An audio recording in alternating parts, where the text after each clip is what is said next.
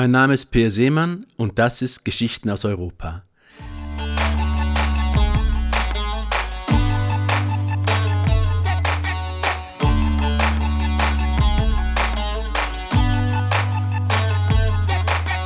Diesmal eine Geschichte aus Zürich. Dem Besucher zeigt sich Zürich reich, geordnet und malerisch an einem See gelegen, doch der Eindruck täuscht.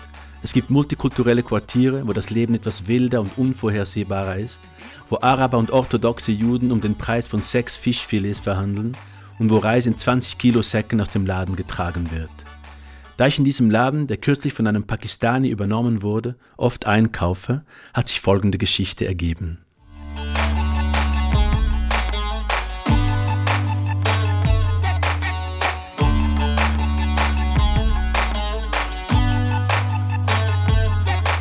Der Tintenfisch.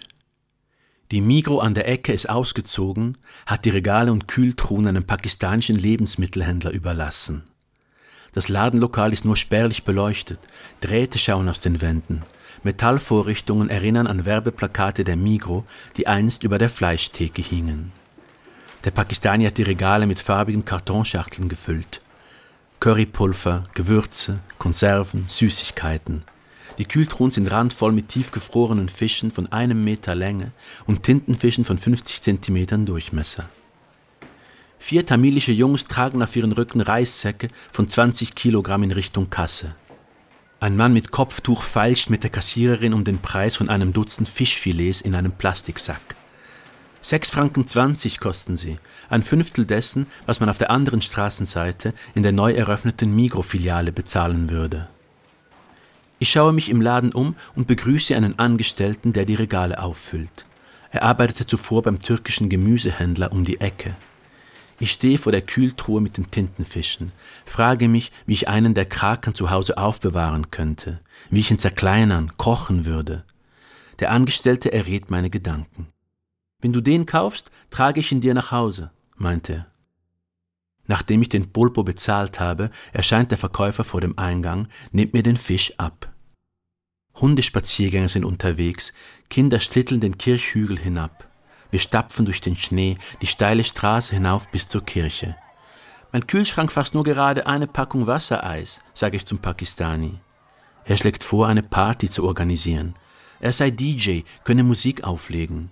So bekäme ich den Kraken an einem Abend gegessen.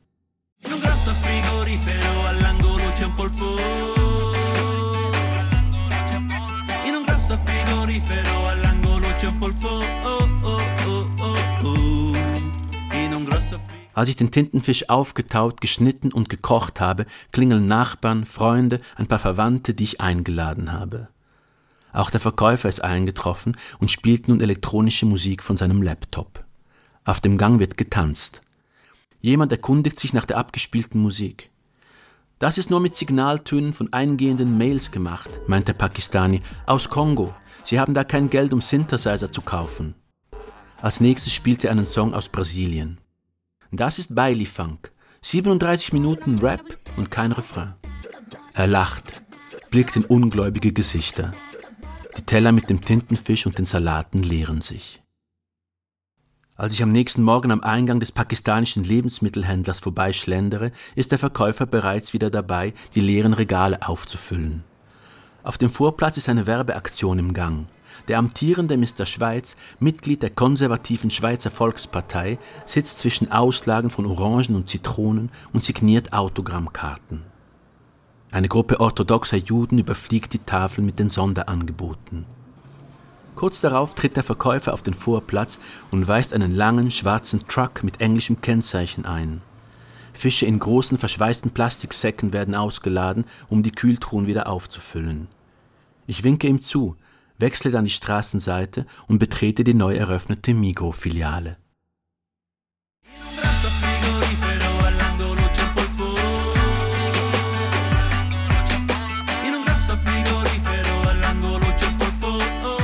Geschichten aus Europa.